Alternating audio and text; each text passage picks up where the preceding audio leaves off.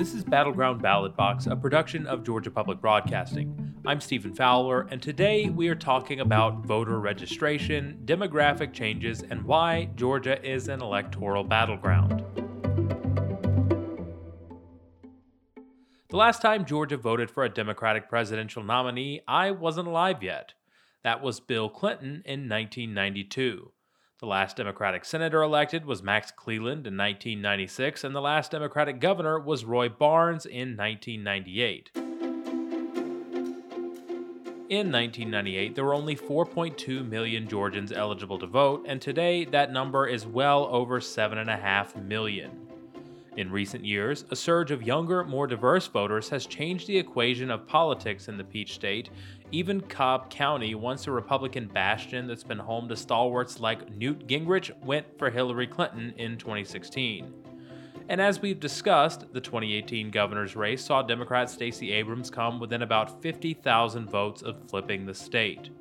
A big part of her strategy was registering and mobilizing those new voters, which was also helped by some state laws enacted earlier by Republicans, so I sat down with Lauren Groh Wargo, Abrams' campaign manager and now CEO of Fair Fight Action, a voting rights group founded by Abrams, to hear more about voter registration laws, trends, and why Georgia is one of the closest watch states ahead of the November election. Yeah, voter registration in Georgia works a couple different ways. Folks can proactively go online and register. There's online voter registration. They can fill out a paper form and mail it into either the state or the county or when they go and get a new driver's license or update their driver's license, you're supposed to be automatically registered and be an opt out state, which is if you go and move to Georgia uh, from out of state and you um, are processing and getting your driver's license or your ID, you should be automatically registered because that ID process should put you um, right through. The so called motor voter law has been a huge driver for getting people on the rolls. Georgia led the country in automatic voter registration in 2018, and state officials point out that statistic as evidence of how easy it is to vote in Georgia.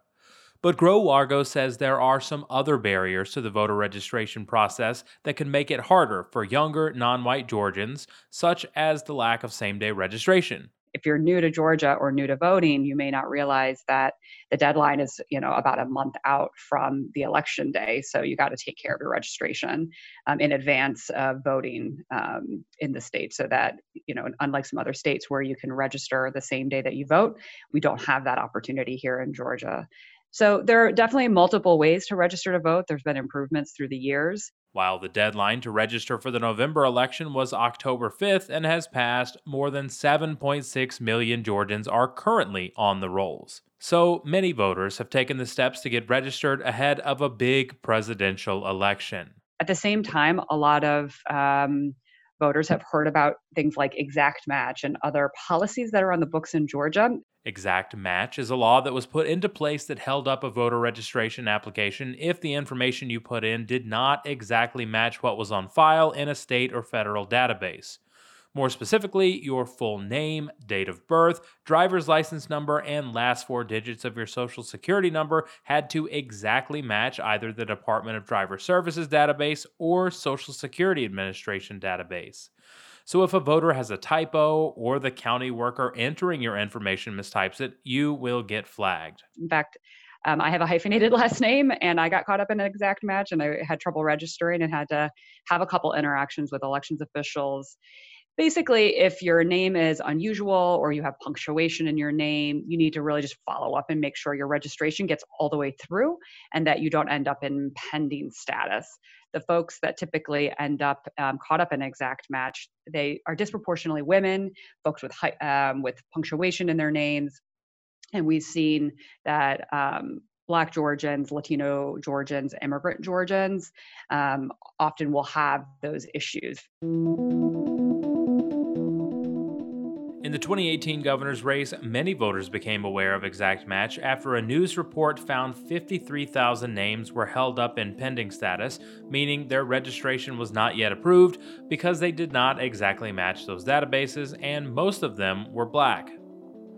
A previous settlement in 2017 meant Georgia no longer canceled applications that did not match up, and a law passed that year gave voters 26 months to correct any issues before that pending application was canceled.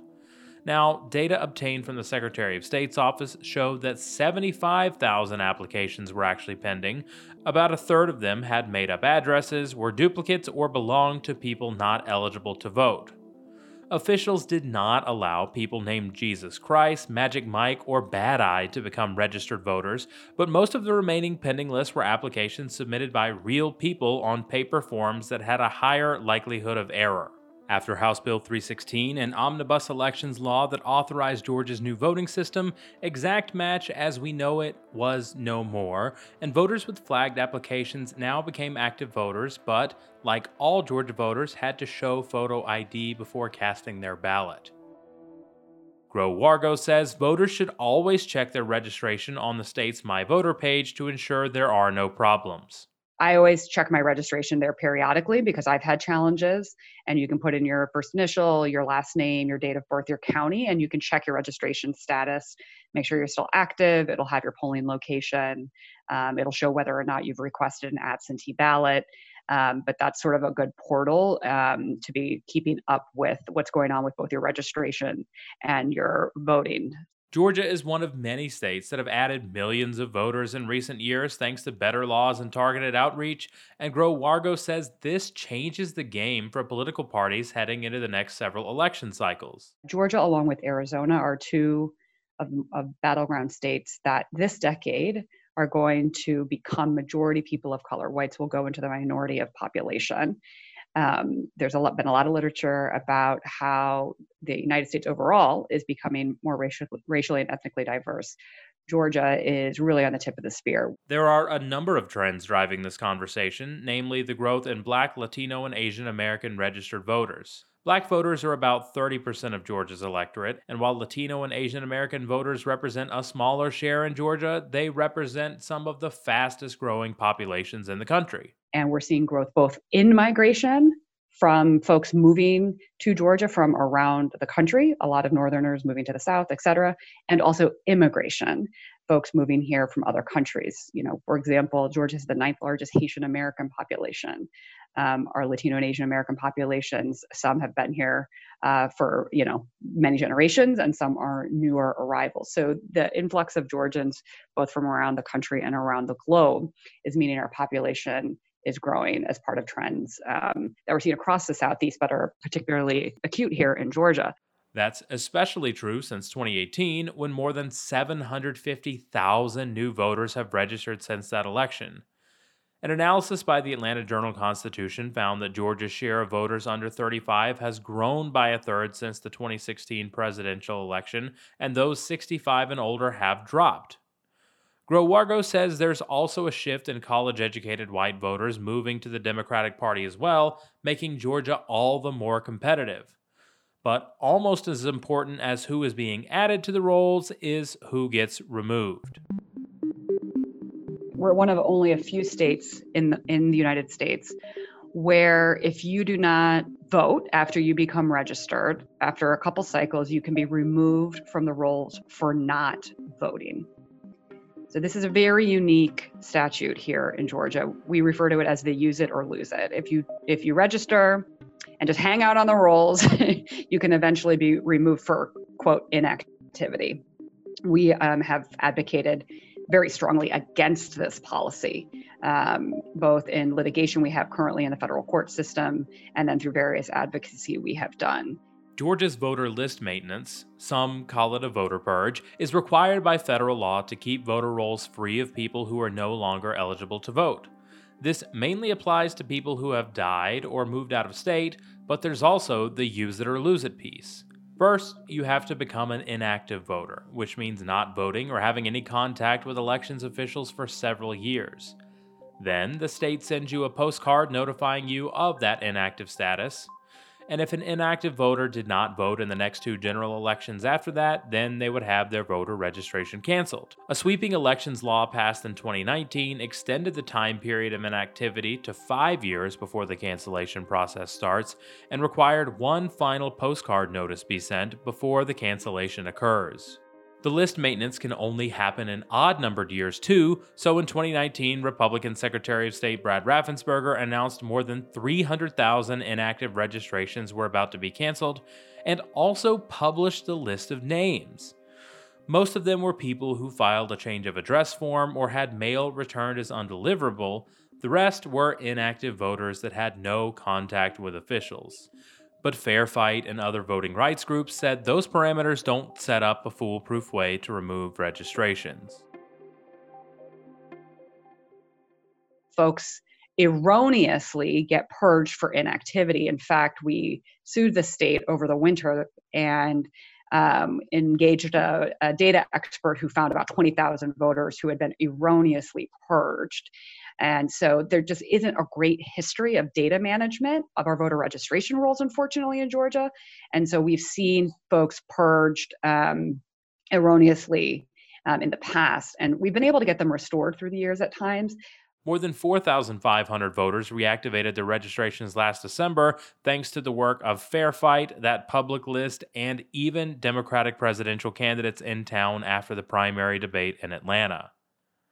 Not everyone votes in every election, and not everyone should stay on the voter rolls if they aren't eligible, so Groh Wargo says keeping things up to date is key for voters to not get left out when they do want to cast their ballot. And so, long story short, if you die, you will get removed from the rolls. That is a good thing. That is that I agree with calling it list maintenance. We do not need a bunch of dead folks bloating our voter rolls. Um, if you move out of state, your change of address is going to get the state's going to get notified, and so you will get moved off the rolls.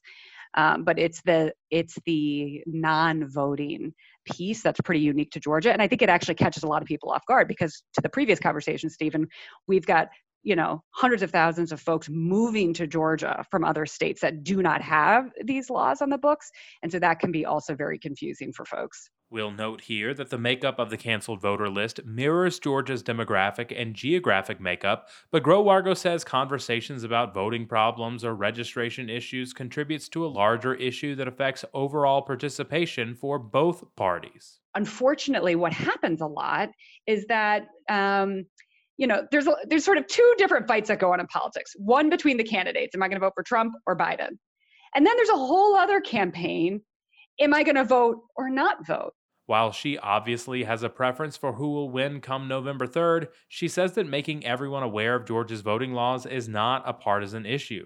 All the past year, we've just been really pushing, encouraging people to check their voter registration status because a lot, you know, a lot of people haven't really thought about when did they last vote. Irregular voters, periodic voters, sporadic voters, um, super voters know exactly how they're going to vote every year. It's it's a habit. It's like going to church or it's like whatever routine that they do, right? It's a very different uh, mindset and a very different approach.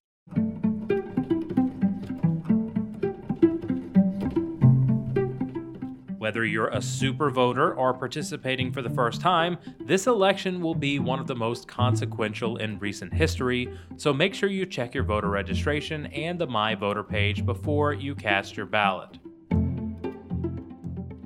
I'm Stephen Fowler. This is Battleground Ballot Box, a production of Georgia Public Broadcasting. You can subscribe to our show at gpb.org/battleground or anywhere you get podcasts. Please leave us a rating and review on Apple Podcasts. Our editor is Wayne Drash. Our intern is Eva Rothenberg. The show is mixed by Jesse Neiswanger, and the director of podcasting is Sean Powers. Thanks for listening.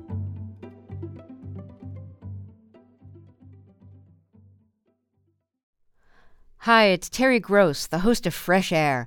We bring you in depth, long form interviews with actors, directors, musicians, authors, journalists, and more. Listen to our Peabody Award winning Fresh Air podcast from WHYY and NPR.